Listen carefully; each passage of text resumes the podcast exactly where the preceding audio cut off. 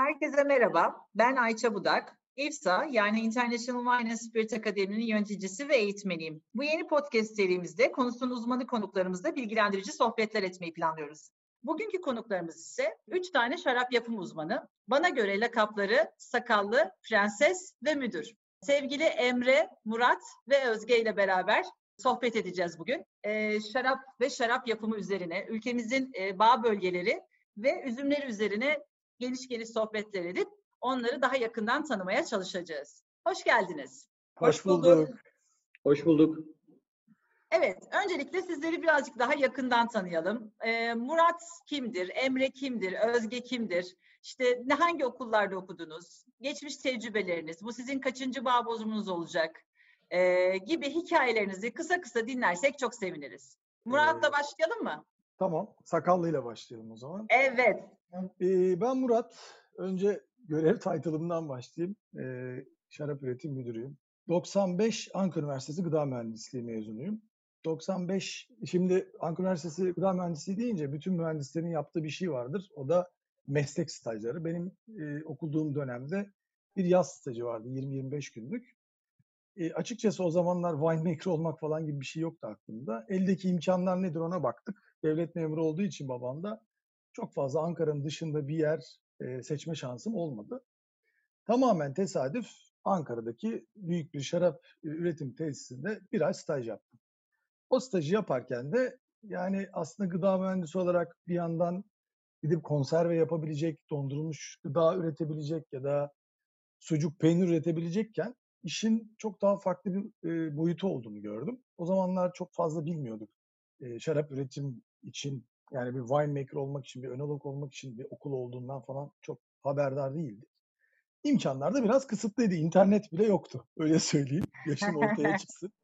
İnternet bile yoktu. Hatta kitap yoktu. O dönem çalıştığım Fransız uzman bana filtrasyon kitaplarını öğlen e, yemek yedikten sonra çay içerken Fransızcadan Türkçe'ye çevirirdi. E, ben, ben filtrasyon konusunda bilgi edinirdim. O da Türkçesini geliştirirdi böylece. Süper hikayeymiş. Ee, orada başladı. Ee, ve bu bir sahne tozu yut- yutmak gibi bir şey aslında. Oradaki e, şaraphanedeki bir bağ bozumu bana yetti. Yani o fermantasyon kokusu tankların arasında e, gelen üzümleri koklayarak, tadarak o üzümlerle yapacakları şarapları nasıl planladıklarını görmek ve o emeğin e, sadece bir sene sonra değil, 4-5 sene, 6 sene o tesisin ve o ürünün e, en az 4-5 senelik geleceğini planladığını gördüm. Çok farklı bir şeydi benim için mesleki olarak. Orada bir zehirlendim yani. Sahne tuzu, to- şey, tozu yuttum. E, alkol ve alkollü içkiler yüksek lisansına başvurdum e, Ankara Üniversitesi'nde tekrar. Kabul edildim. Yüksek lisansa başladığım e, sene ilk e, dönem derslerimin çoğunu bitirdim. Tez aşamasındayken de yine o staj yaptığım Ankara'daki büyük şarap işletmesinin kapısını çaldım. Açıkçası biz öyle tabir ederiz. Bir laboratuvar faresi olarak başladım. Yani laboratuvarda küçük e, işler yaparak ve kendi tezimi yaparak başladım. 96 yılında başladım. İlk bağ bozumum 96'dır. O zamandan beri de şaraptan başka hiçbir şey yapmadan daha çok e, mutfakta oldum ilk başlarda. Şimdi mutfakta az olup daha çok yönetici pozisyondayım. Mutfağı biraz daha az arkadaşlarımla paylaşıyorum. Daha çok proses, e, yeni ürün geliştirme gibi e, ya da işte bizim bütçelerimiz gibi çok sevmediğimiz yani bütçe kısmı öyle çok sevmediğimiz ama yapmak zorunda olduğumuz şeylerin büyük bir kısmını e, taşımaya çalışıyorum ama hala bir winemaker olarak aktif olmak çok beni mutlu ediyor. İşte 96 ilk bağ bozumum. İşte bu senede yaparsak kaç tane oldu? 24 bağ bozumu geçirmiş olacağım. Yani neden winemaker olduğumun cevabı açıkçası işte bu staj. Yani kafamı karıştırdı ve oraya direkt kapağı attım. O günden de buraya kadar geldim işte. Yani yakın bir zamanda çeyrek asırı devirmiş olacaksın winemakerlıkta. Şaka değil Murat. Bu Yani- sakallar boşuna ağarmamış galiba. Evet saçlar onun için döküldü. Sakallar ondan dolayı ağırdı gibi görünüyor. Ya evet e, güzel bir iş. Bir de şöyle bir anekdotum var onu da söyleyeyim. Yani neden winemaker oldunuz dediğiniz sorunun cevabı biraz da şöyle. Ben 99'da askere giderken hala yeni mesleğe başlamış 4 senedir bu işi öğrenmeye çalışan hala işte laboratuvar fareliğinden bir miktar tecrübe kazanmış üretim mühendisi haline gelmiştim ama 99'a askere gittim. Yani askerde evci çıktığım bir yerde köpüklü şarap içiyorlardı. Şampanya patlattılar. O zaman çalıştığım firmanın köpüklü şarabı patladı ve o kokuyu hiç unutmuyorum. Gerçek bir hikaye. Yani gözlerim dolduğunu çok net hatırlıyorum. Bir an önce asker bitse de şaraphaneye gitsem diye gün saydığımı çok net biliyorum. Yani kız arkadaş beklemedim belki ama şaraphaneye koşmayı bekledim öyle söyleyebilirim. Peki o zaman e, mutfaktakilere dönelim. Önce Emre'yi dinleyelim bakalım. Müdür anlat. Pre- Prensesi en sona bırakacağız. Evet Prenses en son. Buyurunuz.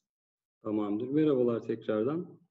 Ee, Ben Emre Ademoğlu. Ee, 1982 doğumluyum. 2004 yılı Çukurova Üniversitesi Gıda Mühendisliği mezunuyum. Neden winemaker oldum? Ee, Ben de gıda mühendisliğine aslında hani gıda mühendisi ne yapar bilerek girmedim. Gıda mühendisliği e, ne yapar bilmiyordum ama bölümde bizim e, şarap işletmesi vardı. Böyle küçük deneme üretimi yapan işletmeler vardı. Peynir, şarap.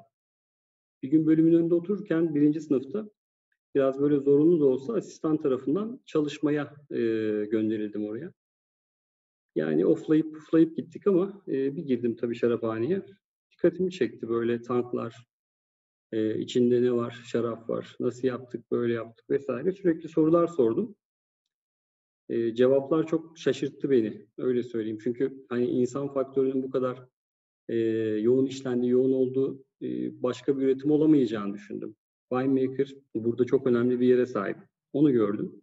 Yani dedim ki bir şekilde ben bu sektörde olmalıyım. Ondan sonra e, bütün ödevlerimi, stajımı, bitirme tezimi vesaire bunun üstüne ayarladım. E, şarapla ilgili işte e, Murat Bey'in de bahsettiği Ankara'da e, büyük bir şarap işletmesinde staj ayarladık. Kabul ettiler sağ olsunlar. Orada stajyerlik sırayla stajyer mühendislik, e, üretim mühendisliği, Bozcaada'da bir şaraphanede winemakerlık e, yaptım. Sektörde 17. yılım doluyor. Toplam Arjantin'de dahil 19 bağ bozumuna katıldım.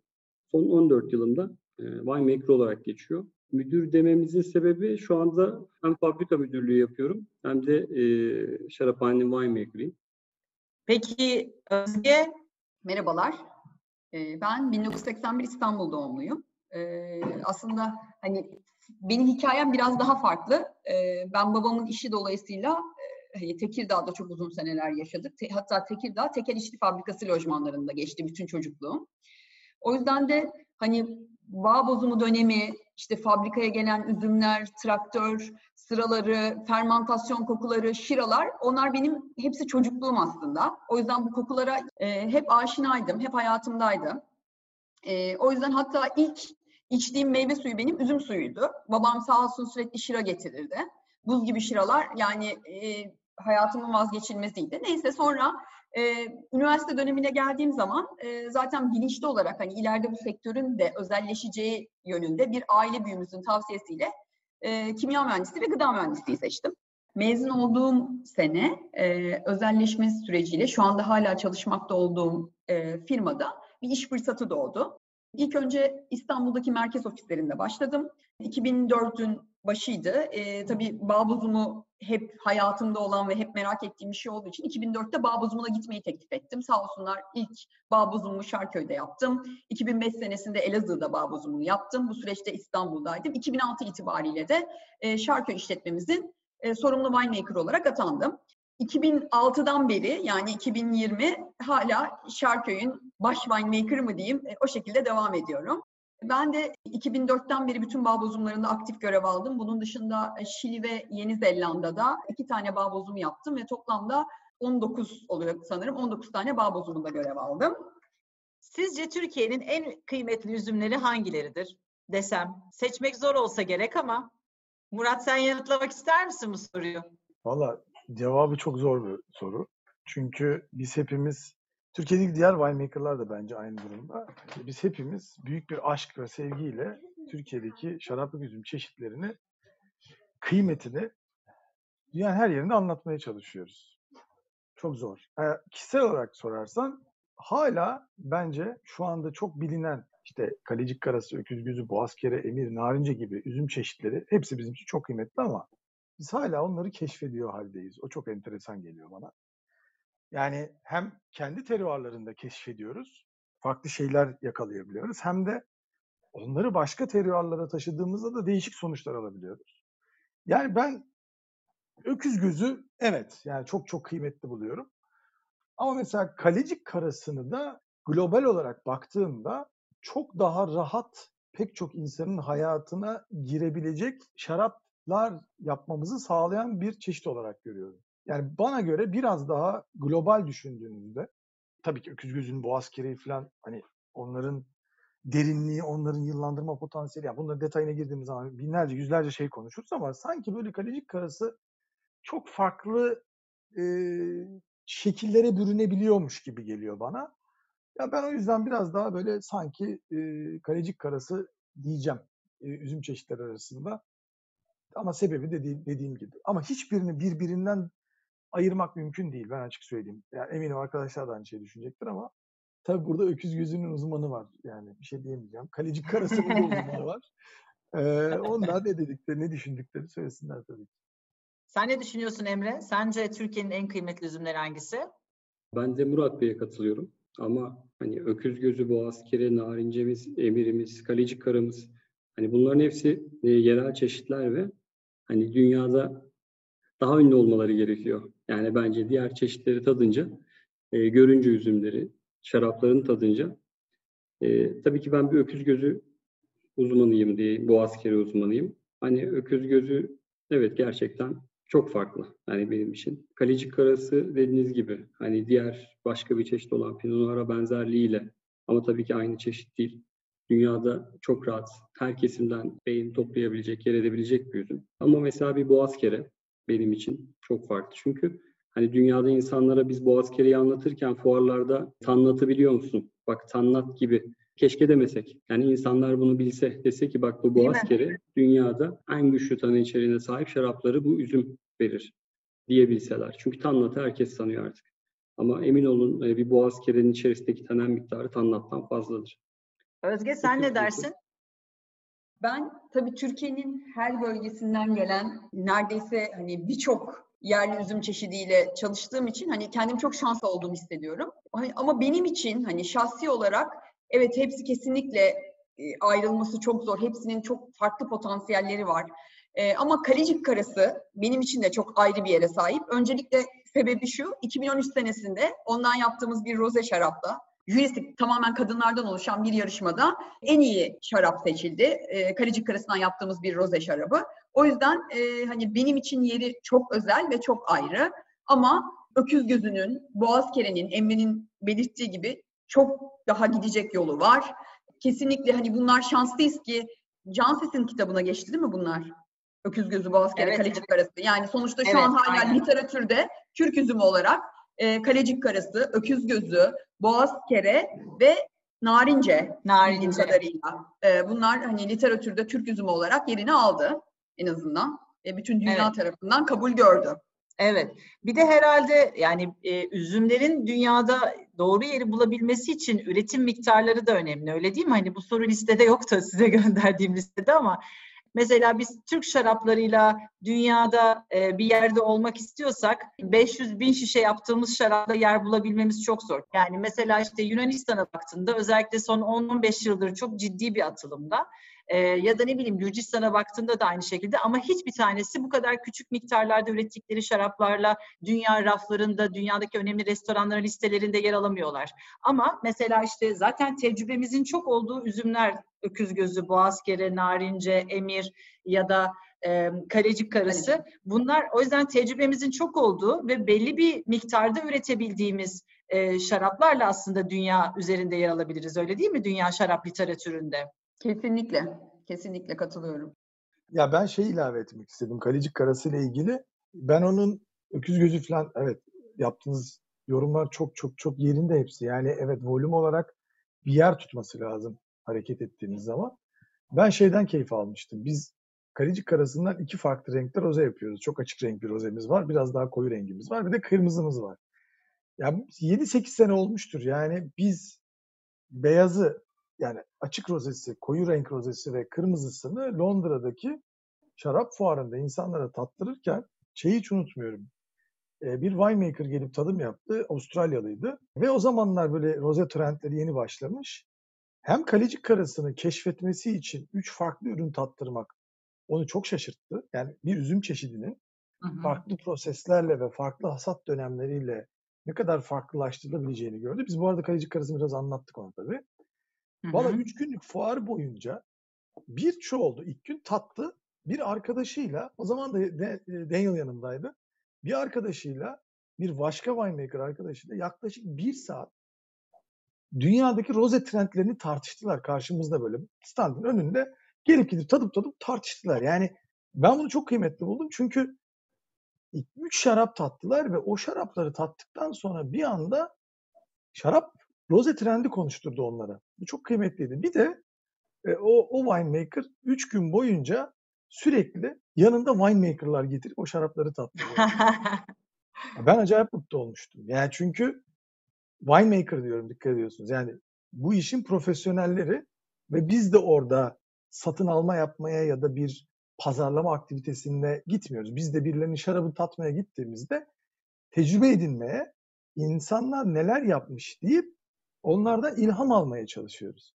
Ve ben şunu gördüm, aa birilerine ilham verdik gibi geldi bana. O yüzden mesela Kalecik Karas'ın o durumu benim hala kafamda şey, ışık halinde durur. Yani onu da bir ilave etmek istedim, bilmiyorum. Güzel. Peki şimdi ben sanki böyle siz anlatırken işte Emre'nin em, en çok Boğazkere ile çalışmaktan keyif aldığını anladım. Özge'nin daha çok Kalecik karısıyla çalışmaktan keyif aldığını anladığım gibi ama e, Murat'ınki çok bütün üzümlerden bahsetti. O yüzden çok anlamadım. En çok hangi üzümle çalışmayı seviyorsun? Bu arada sadece yerli üzüm söylemek zorunda da değilsiniz. Hani farklı üzümler varsa, gerçi Emre'nin e, Elazığ'da iki seçeneği var. Öküz gözü ve Boğazkere. İkisinden birini söyleyecektir ama e, ne diyorsun Emre? En çok hangisi? Yani ben ikisini de sö- söylerim. Ya demek istediğim sadece bu askere değildi tabii. Hani öküz gözü bu askere farklı kombinasyonları, farklı varyasyonları, farklı teknikleri. Hani e, ikisini söylemek isterim yine. Tamam peki. Özge? Ya aslında hani ben üzümden ziyade yani yerli ya da yabancı fark etmez.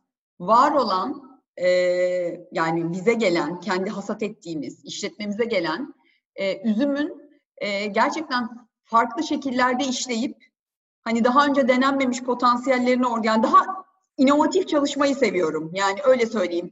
Hani üzüm değil evet bir, bir bu Merlot da olabilir, Cabernet de olabilir. Ama daha farklı neler çıkartabilirim? Hani e, Hmm. üzüm özelinde değil hani kalecik karısının daha keşfedilmemiş neleri var acaba? Yani her sene her bağ bozumu bunları aslında irdeliyoruz hep beraber ekip olarak. Cabernet için aynı şey geçerli. İşte yine Elazığ'dan gelen öküz gözü için, Denizli'den gelen öküz gözü için yani hepsi için e, daha farklı neler ortaya çıkabilir? Daha keşfedilmemiş hangi potansiyelleri var? Yani bu roze olabilir, wild fermentation olabilir, sıcak fermentasyon, serin fermentasyon yani farklı işlemler, kabukla bekletme vesaire hani bunları keşfedip o üzümden daha farklı neler ortaya çıkabilir? Bu kısmı benim için çok heyecan verici. O yüzden hani her üzüm, üzümü spesifik olarak şu üzüm demek istemiyorum. Peki Murat?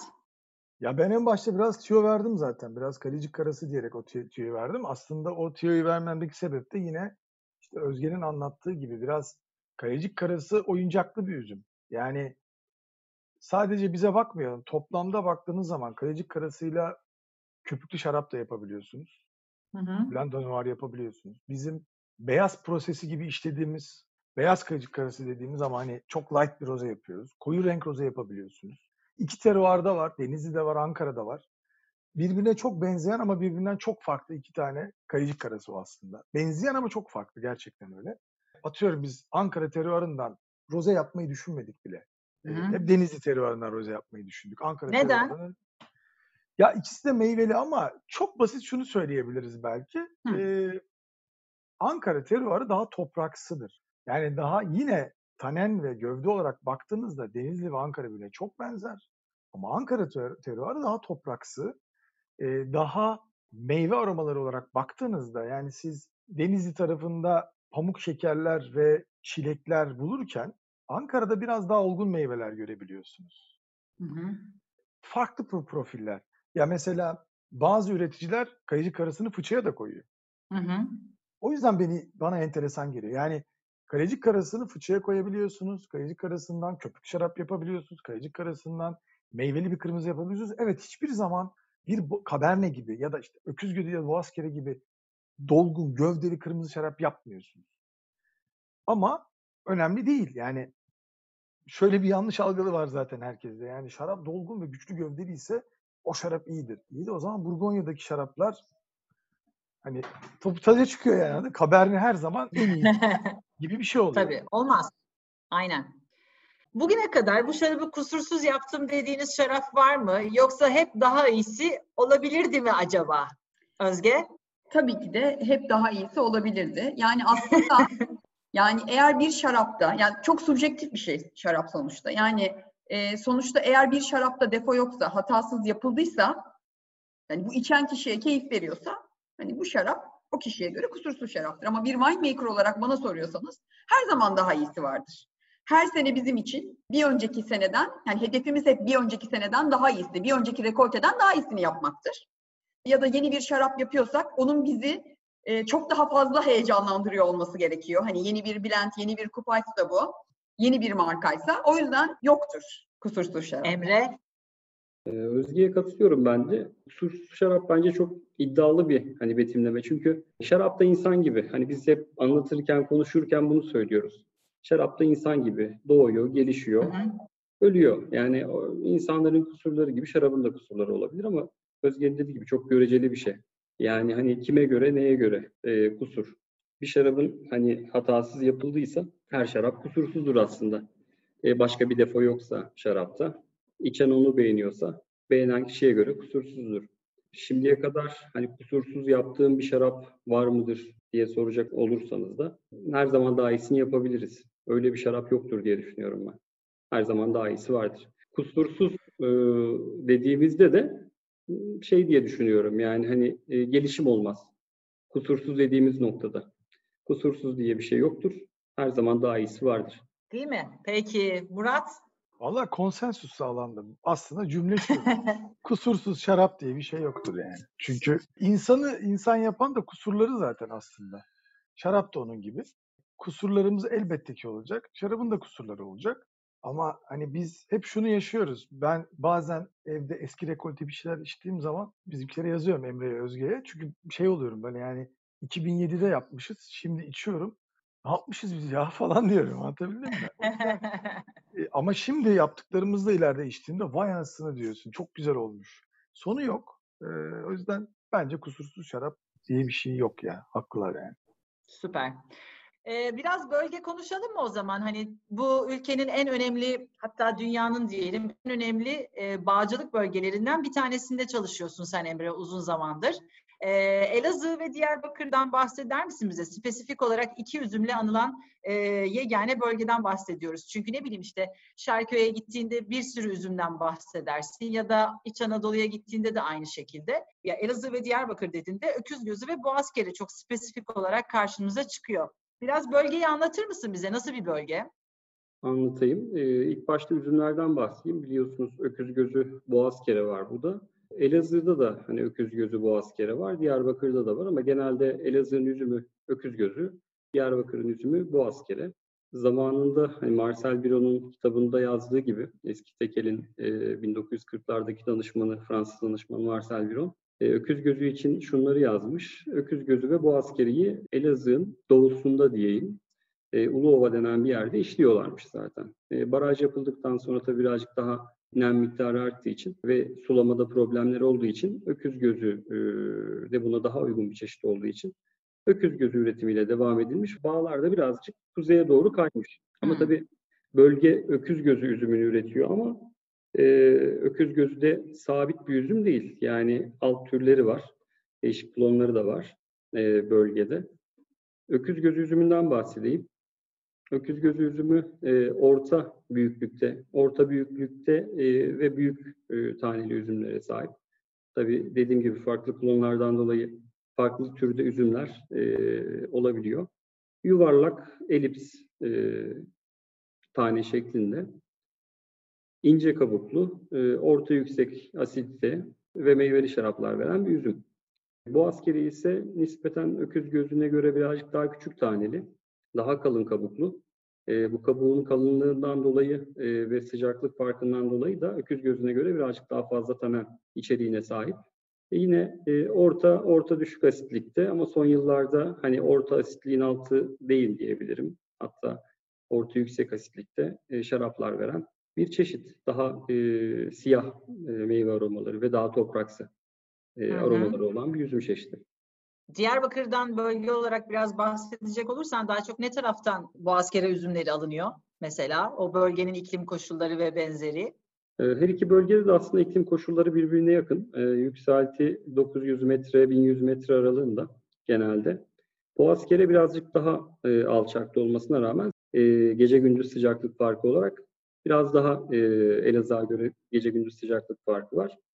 E, Elazığ'daki nemden dolayı tabii son yıllarda artan barajdan sonra özellikle artan nemden dolayı gece gündüz sıcaklık farkı Diyarbakır'da biraz daha fazla. Birazcık daha karasal iklim var ama her iki bölgede aslında karasal iklime giriyor. Bölgede e, Elazığ'a çok uzak değil. Yani daha Diyarbakır merkez değil mi de Diyarbakır'la Elazığ arasındaki bir bölge aslında. Bizim üzüm aldığımız daha çok yani Boğazkere 2000 yapılan bölge. Çermik Çüngüş denen e, bölge bölgede yapılıyor.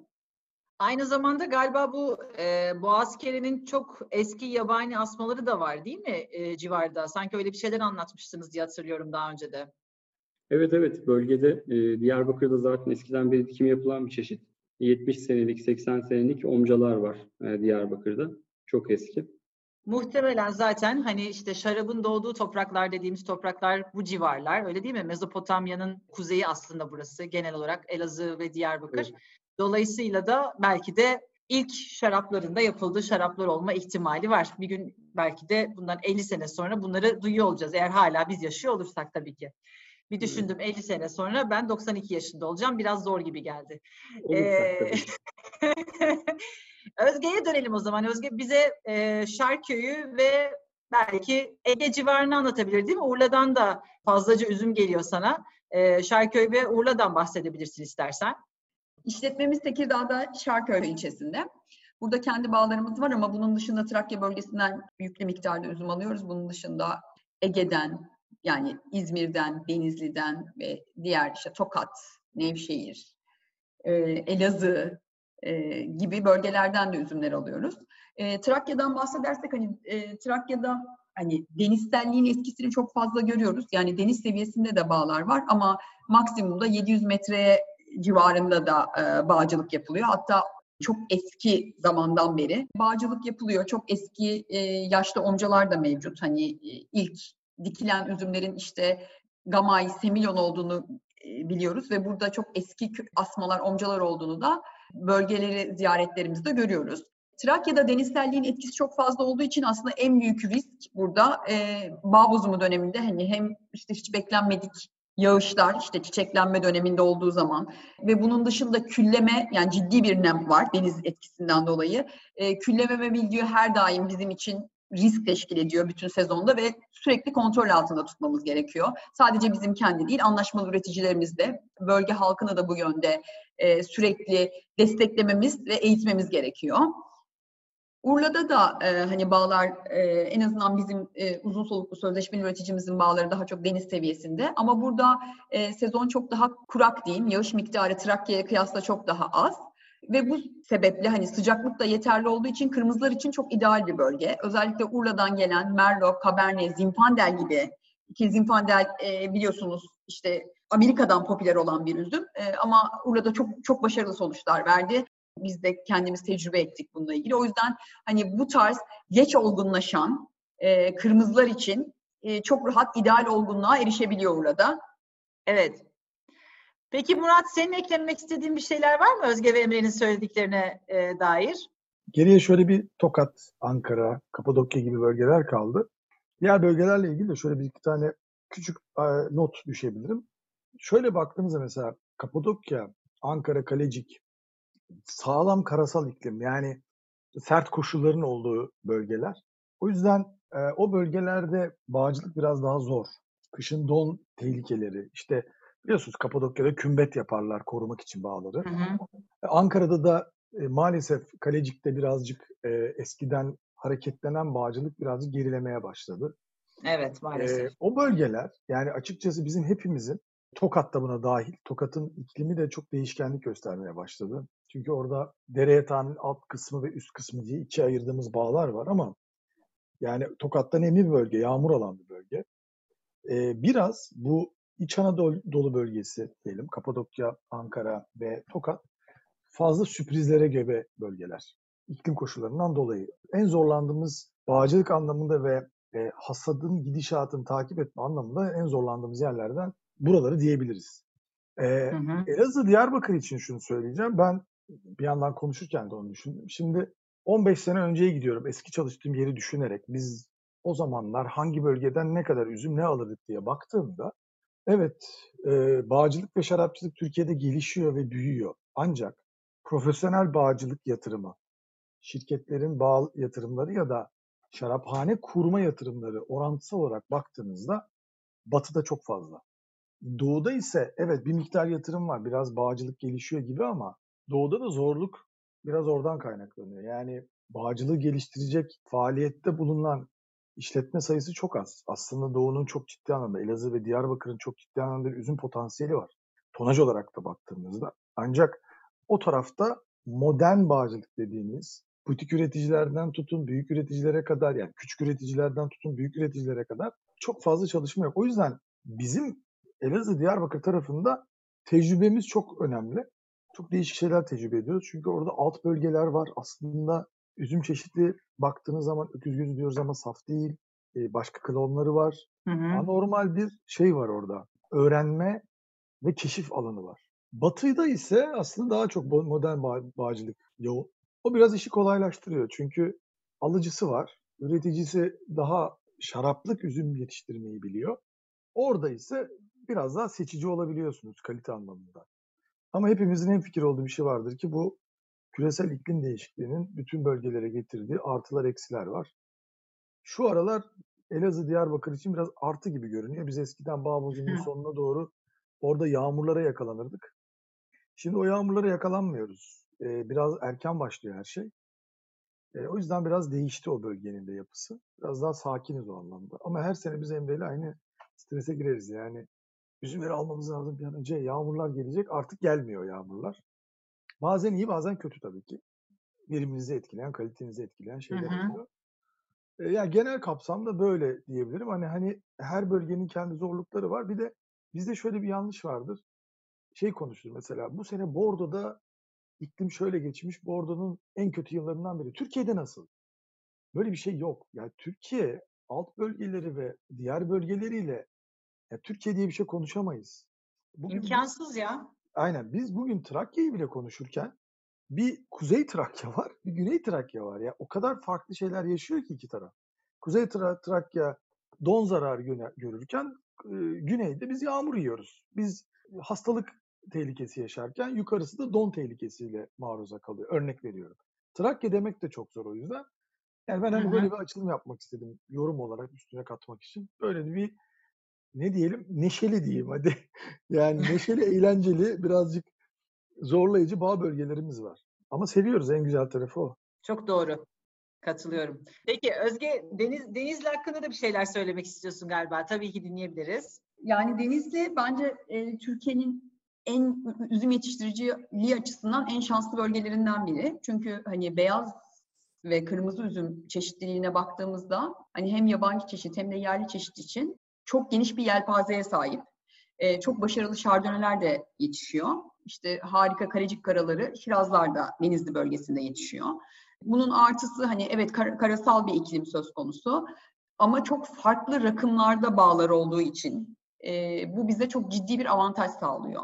Çok yüksek rakımda harika bir şardone, crispy bir şardone yapıyoruz.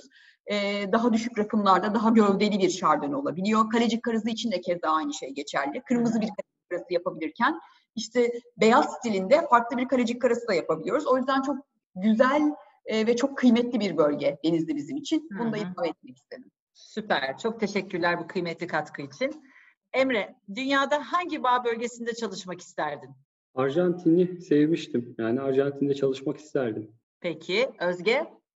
Ben e, kesinlikle Yeni Zelanda. Murat? Biliyorum cevabı ama olsun. ya ben bir Avustralya aşığıyım. Avustralya ve Avustralya'nın Şiraz yetişen herhangi bir yeri.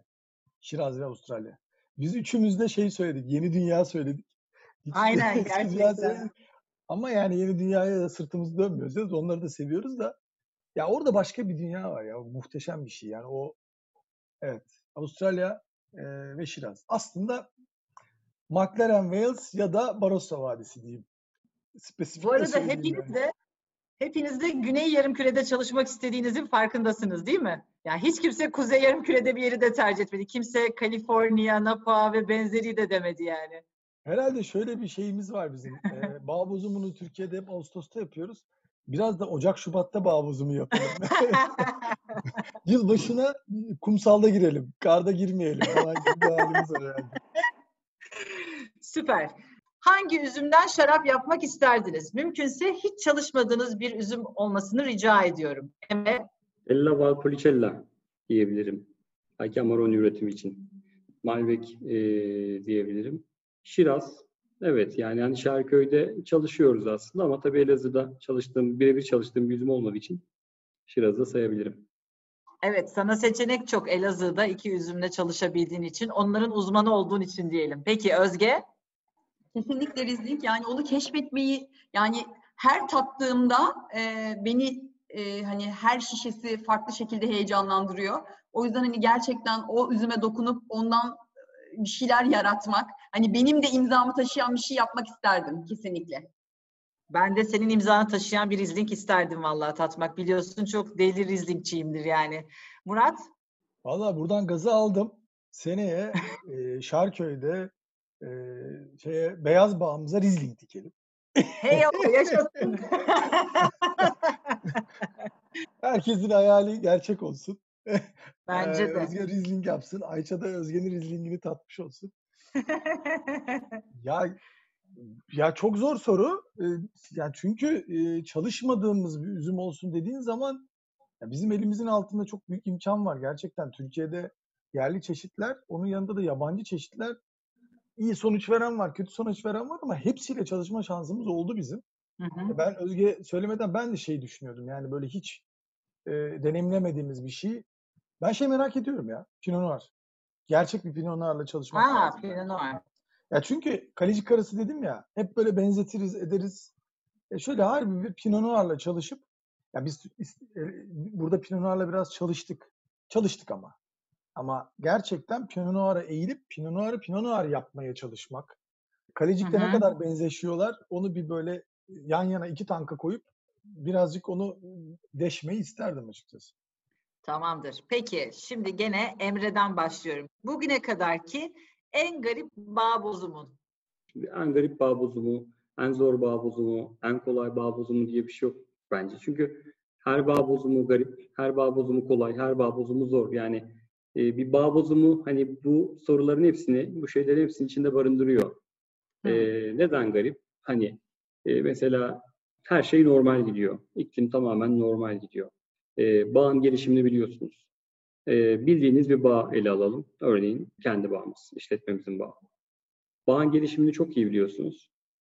E, ne olacağını da biliyorsunuz. Kaç günde kaç birik satar, e, ne zaman hasata gelir biliyorsunuz. Çünkü tadıyorsunuz bağı. Bağa gidiyorsun, e, istediğin parseli bir tadıyorsun, bir omcayı işaretliyorsun. Üç gün, dört gün sonra, bir hafta sonra bir daha gidiyorsun, aynı yeri tadıyorsun. Artık hasata yakın. Beklediğin şeyler olmuyor ve neden olmadığını bilmiyorsun. Hani e, mesela asitlikte şöyle bir düşme bekliyorsun ama aynı omcayı, belki aynı e, yükseklikteki salkımı, belki ikinci, üçüncü salkımı, aynı salkımı tadıyorsun. Bambaşka bir şey. Mesela bu garip. Hani cevabı çok kolay mıdır? Değildir. E, bu garip bir şey oluyor bizim için. Özge en garip bağ bozumun? Yani e, ben burada en garip değil ama hani en değişik, en keyifli bağ bozumu 2019 bağ bozumumdu. Niye? Çünkü hamileydim. Bebeğim karnımda işte 6-7 aylıktı ve çok rahat yediğim şeylere tepki verebiliyordum. Sabahları bağa gidip üzüm tattığım zaman tattıktan sonra onun verdiği reaksiyonlar, işte beni tekmelemeleri falan hani benim için çok heyecan vericiydi. Kendisinin en favori üzümü Cabernet Franc'dı. O yüzden hani benim için Cabernet Franc'ın da 2019 bağ bozumu için ayrı bir önemi var. Ee, hani en keyifli bağ bozumum 2019 bağ bozumuydu. Peki Murat? Valla benim en garip, aynı zamanda en beni şaşırtan ve çok güzel bir şey öğreten bağ bozumu 2004.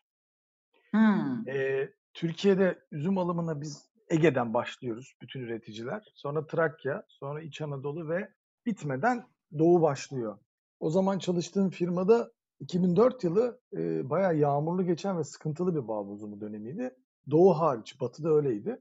Büyük de bir rekabet var. Herkes batıda üzüm almak için, işte, işte Denizli'de, Manisa'da üzüm almak için savaş halindeler. Deli gibi oraya fokuslandık hepimiz. Trakya falan ama bir türlü bitirip çıkamıyoruz. Yağmur yağıyor, duruyor herkes. Bir daha çalışıyoruz falan filan. Elazığ'a gidip öküz gözü ve boğazkere alınması lazım Diyarbakır'a. Bir gittiler. Bir geldi Brix'ler. 28'di o 29 Brix. Hayatımda görmedim o bölgeden alınacak. Ben 2004 bağ bozumunda 15,5-16 alkol boğaz kere işledim.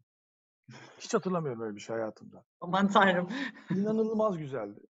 Yani talen yapısı acayip farklılaşmıştı. Yani olgunluğun güzel bir şey, garipti. Çünkü herkes orada şöyle diyeyim, çamura saplandık batıda doğuya gitmeyi bir türlü fırsat bulamadı.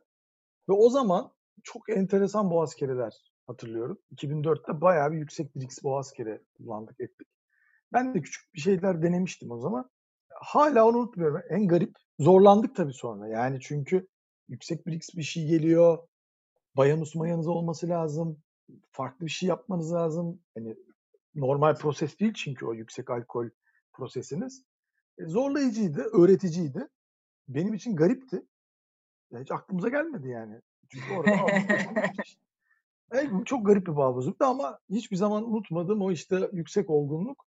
E onu da birazcık şu an biz zaten Emre de ben de Özge de düşünerek orada neler yapabiliriz'i hayatımıza getirmeye çalışıyoruz.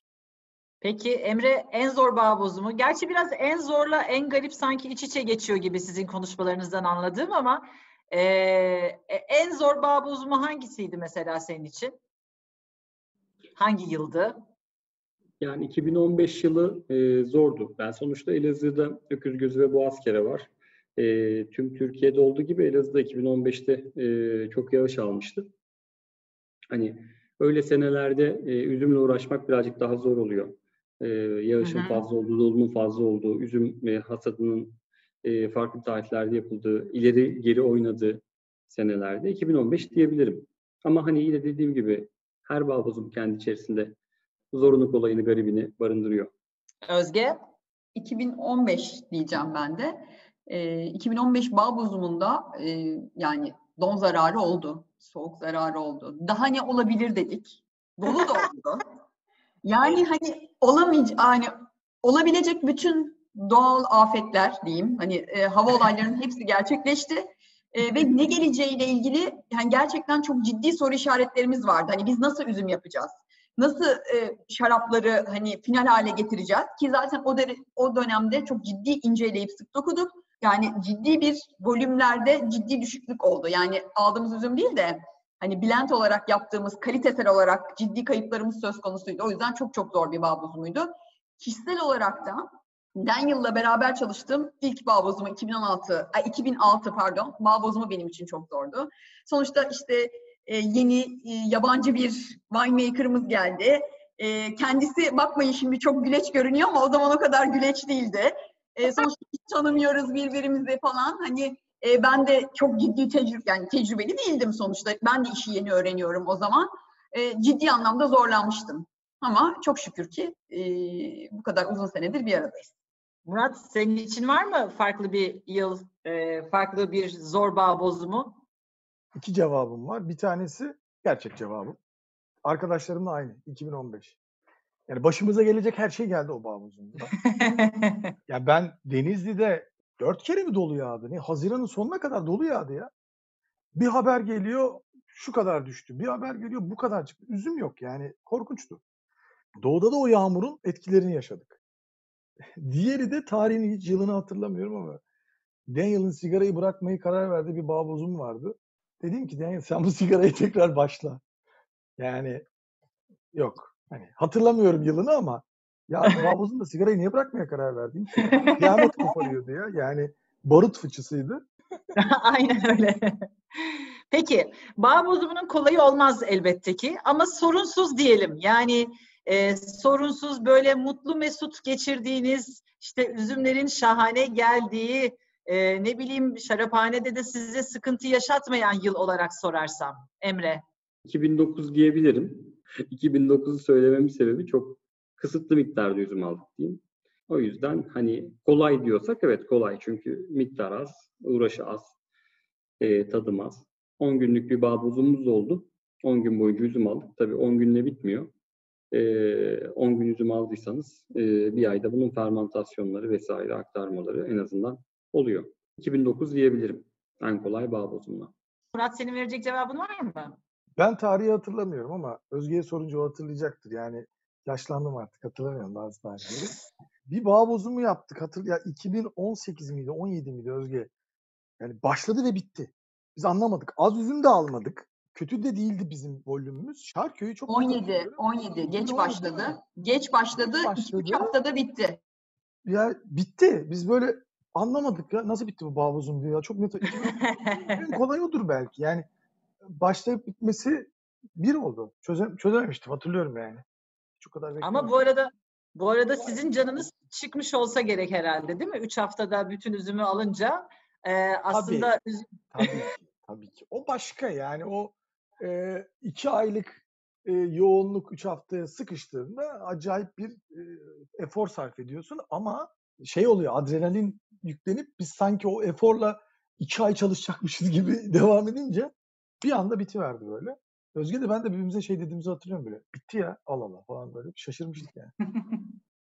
Peki bu sene enteresan bir yıldayız şu anda e, genel olarak. E, sizce nasıl bir bağ bozumu bekliyor bizi? Yani kendi daha çok hakim olduğunuz bölgeler için söyleyebilirsiniz bunu. Nasıl bir bağ bozumu bekliyor bizi bu sene Emre?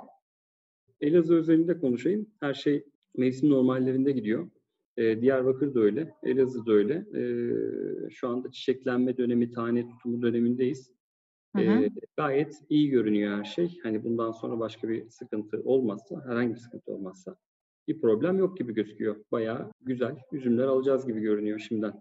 Süper, güzel, sevindirici haberler. Umarım böyle gitmeye devam eder. Özgecim? Türkiye geneli için bir şey söyleyebilirim. Birçok yerden üzüm aldığımız için ve kendi e, ziraat mühendisi ekiplerimiz bölgede düzenli olarak e, bağları kontrol edip raporlama işlemini gerçekleştiriyor. Hı hı. E, şu an için gidişat oldukça umut verici gelecek üzümler açısından. Yer yer hani dolu gibi yağışlar söz konusu ama çok küçük Hı hı. yüzdeler ve belli küçük e, lokasyonlara. O yüzden hani Trakya özelinde de şu an için işte e, bizde de çiçeklenme dönemi, çiçeklenmenin sonuna doğru e, yaklaştık ama alınan yağış miktarı, üzümün gelişim dönemine baktığımız zaman e, gayet iyi gidiyor. Umarım böyle de devam eder. Umarım, aynen. Peki bir şey soracağım ben. Murat'a soruyorum bu arada bu soruyu. Acaba e, bu kadar her şeyin mevsim normallerinde ve benzeri gidiyor olmasının insanoğlunun e, evlerine, bütün dünyanın evine kapanması, ne bileyim karbon salınımının değişmesi ve benzeri şeylerle ilgisi var mıdır sence? Hayır.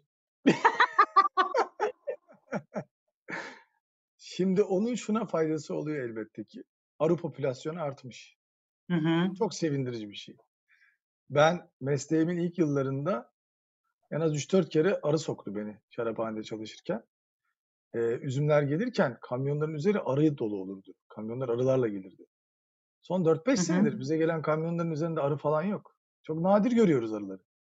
Yani hep hazırlıklı olduğumuz şey işte, işte arı sokarsa ne yapacağızdı. Yani ben çok nadir arı görüyorum. Bu sene bol arımız olur diye umuyorum.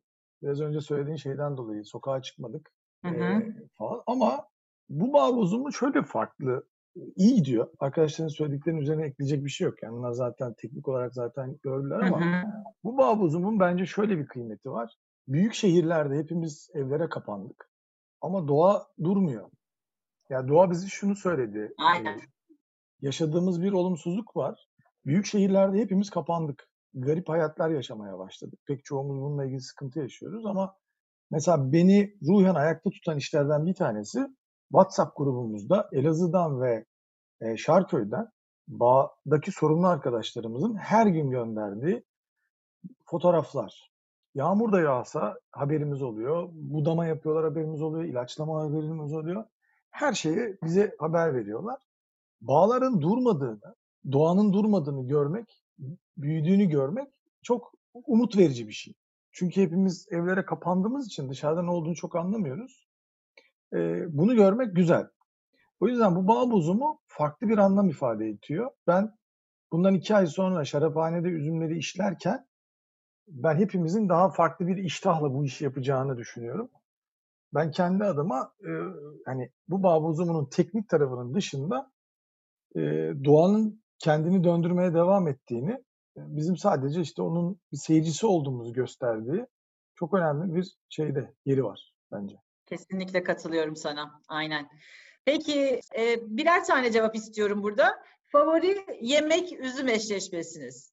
Şu yemeği severim, şu üzümle severim. Emre? Bol baharatlı e, bonfile stekle e, öküz gözü boğaz kere kupajı diyebilirim. Öküz gözü boğaz kere oranı %50 %50 olan bol boğaz kereli yani. Özge? Denizden çıkan her şeyle Sauvignon Blanc. Vay süper. Murat? Ya sen benim cevabımı biliyorsun. Çiğ köfteyle kalecik karasından yapılmış bir roze mi? Acaba? Evet. Kesinlikle. Kesinlikle. Peki. Peki e, winemaker olmak isteyenlere tavsiyeleriniz olur mu? Özge? Kesinlikle. Ee, yani bu iş merak işi en başta. Ee, hani biz neler yapıyoruz? Ee, çok ciddi yani Daniel sayesinde de çok ciddi bir kitap arşivimiz var. Ee, hani yabancı kaynaklardan çok ciddi hani hem şarap kimyası bunların hepsine e, hani tabii ki de internet ortamından da ulaşıyoruz ama bunun dışında birçok kitap kaynağımız mevcut. Bunun dışında bizim için en faydalı olan şeyler fuarlar. E, yurt dışında yapılan şarap fuarları. Bunlar kesinlikle farklı stilleri görebilmek, farklı şarapları keşfedebilmek, farklı winemakerlarla onların proseslerini konuşabilmek için bulunmaz fırsatlar. Hani buralara mutlaka katılmalarını öneriyorum.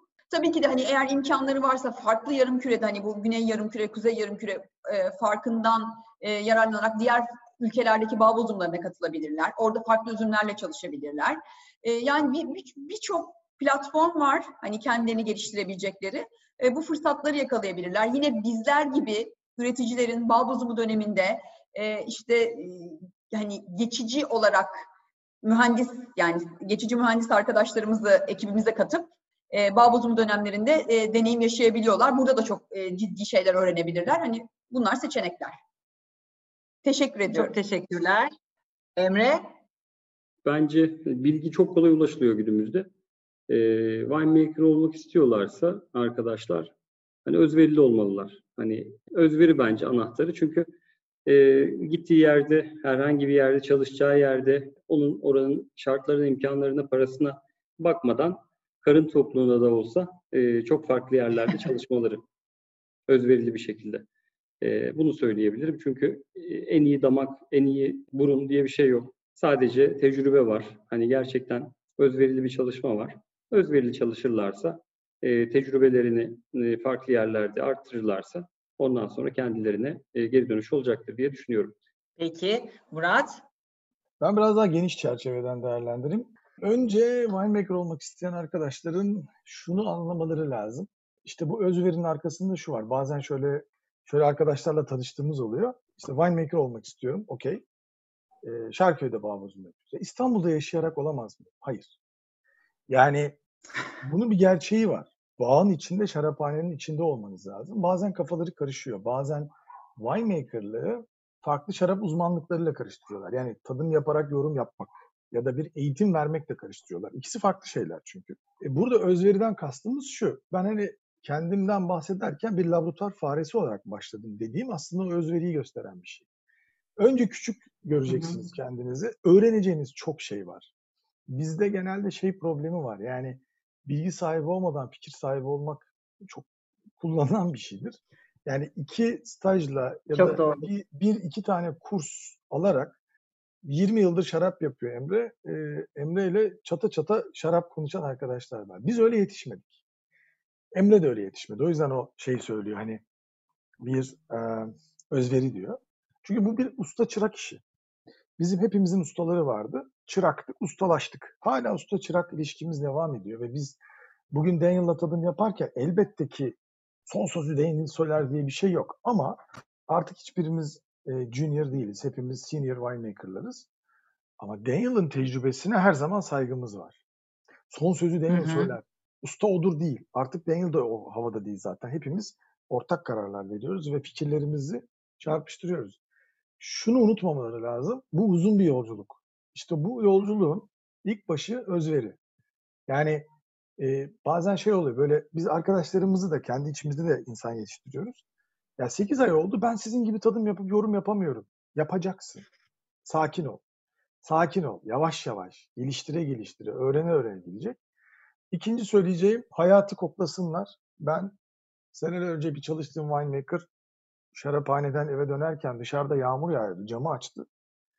Kokladı. Ne yapıyorsun dedim. Yerde sonbahar yaprakları. Hayatı kokluyorum dedi.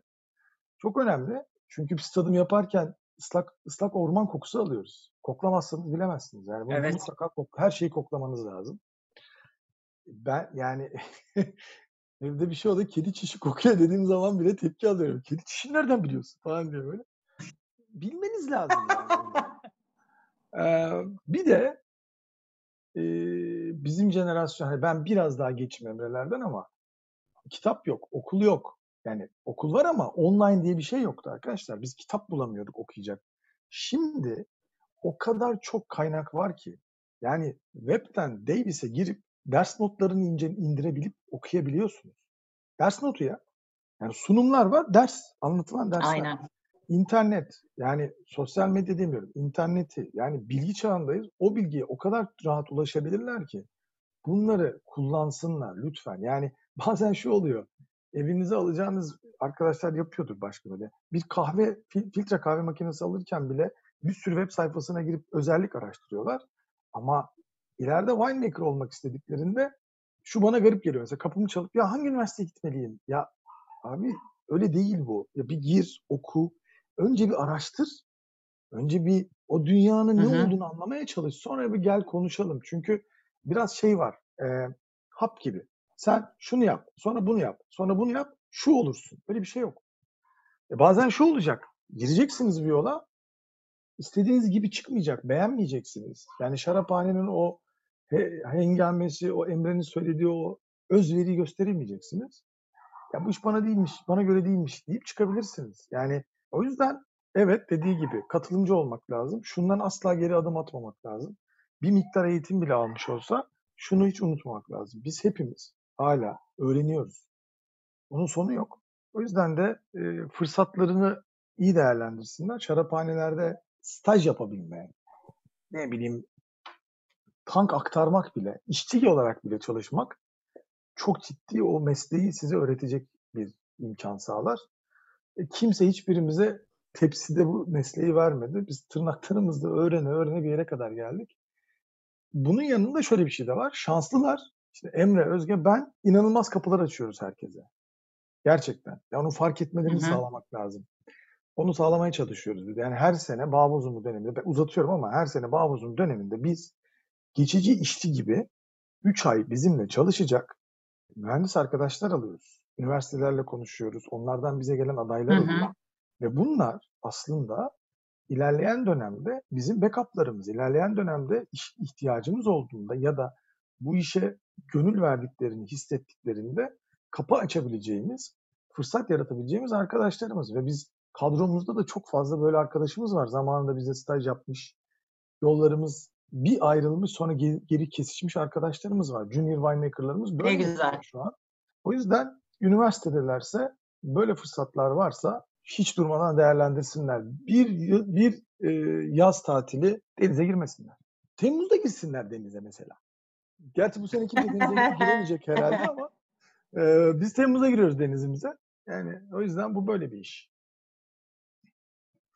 Evet, yani günün sonunda öncelikle e, tutkulu olman gerekiyor, e, özverili olman gerekiyor. Tabii ki de bu işin okulu gerekiyor ama sadece okul okuyarak mezun olduktan sonra bir şey olmuyor. Aslında birçok iş için böyle baktığın zaman, benim yaptığım işi yapmak isteyenler için de aslında aynısı geçerli. Ne bileyim, e, şef olup bir restoran açmak ya da bir restoranda çalışmak isteyenler için de aynısı geçerli. Dolayısıyla aslında her işin başı tutku, özveri ve aslında o işe karşı olan istek diyelim.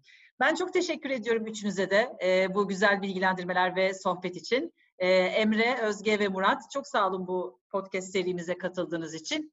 E, teşekkürler. Ee, biz de teşekkür ederiz. Bu arada o zaman kapatırken de sen bize lakaplarımızı söyledin. Ben de biz de teşekkür ederiz başkanım diye kapatayım. Hadi kapat.